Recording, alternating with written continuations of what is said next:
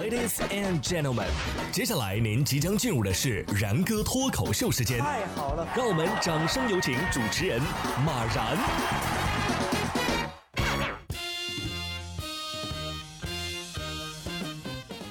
高考虽然说已经考完好几天了啊，但是高考留下的阴影依然笼罩着有些小朋友。你看这是多么痛的领悟啊！小学生被爸妈叫来感受高考，六号刚考完。感觉自己太难了。小何是陕西安康的一名小学六年级的学生。七月八号高考期间啊，他一直一个人在考场外等候。小何说呀，自己六号刚刚考完这个小学毕业考试，没想到当天晚上，爸妈就让他到高考的这个考场啊去感受高考氛围。小何说呀，自己本来是不想的，感觉考试有这么多家长看着。会有一点紧张，哎呀，这这这这相当于是什么呢？相当于是缓刑犯人被逼来菜市口观摩行刑啊！这个十二月份的时候再叫他去感受一下考研吧。其实小朋友也可以反杀，你可以把爸妈呀带到杭州，看看某互联网公司人家年薪百万千万的员工是怎么工作的。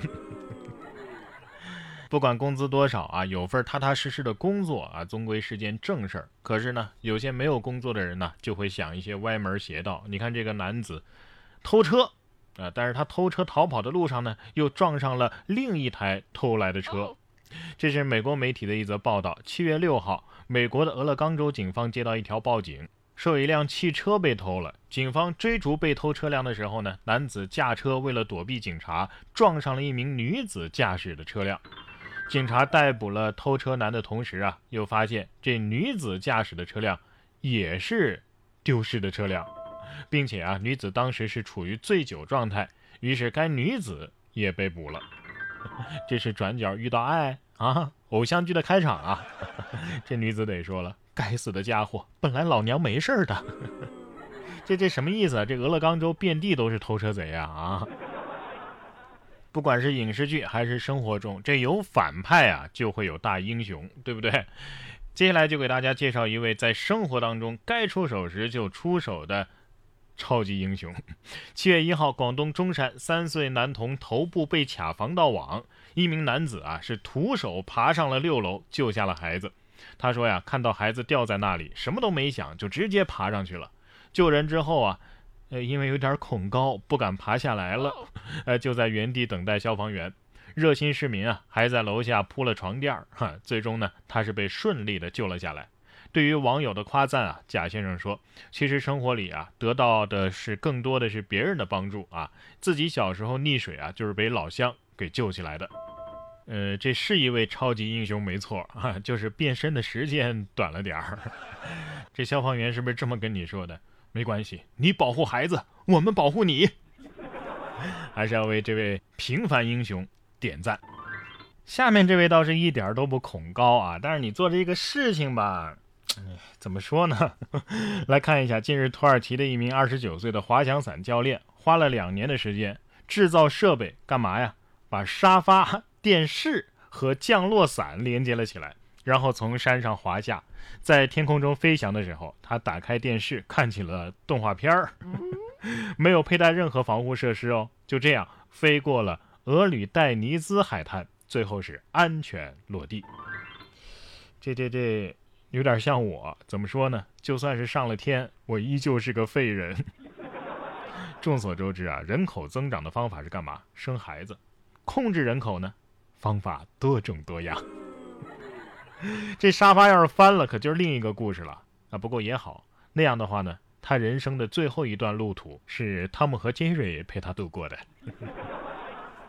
说到汤姆和杰瑞啊，下面这位猫咪啊，倒是有点汤姆的这种明星范儿啊，人家搞直播，直播当中偷喝牛奶停不下来。这个坎特伯雷教堂啊，有一只喵啊，在主任牧师直播晨祷的时候盯上了他的牛奶。然后就心动不如行动了，去喝了。这个猫得说了：“你说你的，我已经找到天堂了。主说奶是好喝的，我就上桌来了。”想起了延参法师和趴在他身上的猴，生命如此美好。说完猫，咱们再来说说狗。沈阳的一个大姐啊，遛狗不拴绳，还咬伤了民警啊（括号而人咬的）。这标题，这括号里的字儿真的是够灵性的了啊！六月二十九号的晚上十九点，皇姑分局新乐派出所的民警在辖区内某个广场巡逻的时候，发现啊，王某在禁止遛犬的区域遛犬，而且没有拴犬绳。民警立即上前对其进行劝导，但是王某呢拒不服从民警的劝告，并且上前辱骂、推攘民警，并且啊将执勤的民警的右臂给咬伤了。随后，王某被民警依法传唤至公安机关。经审讯，犯罪嫌疑人王某对其辱骂、推攘并且咬伤执勤民警的犯罪事实供认不讳。目前，犯罪嫌疑人王某啊，因为涉嫌妨害公务罪，已经被皇姑分局依法予以刑事拘留，案件正在进一步的办理当中。大姐，你你你这你这动作呀，怎么形容呢？就跟吹口琴似的。这狗得说了，真的跟我没关系，不是我咬的。狗不咬人，人咬人，哎，这还不算什么，还有更离奇的。重庆的刘先生，他的外甥啊。焦某患有精神类的疾病，年初失联之后呢，家人就报了警啊。四月二号，警方就说了，哎，这焦某啊，可能是在温州某医院。家人前往之后啊，被告知他已经患了重度的传染病。不料救护车送回重庆的途中不治身亡了。于是家人花了十四万丧葬费，让他落叶归根。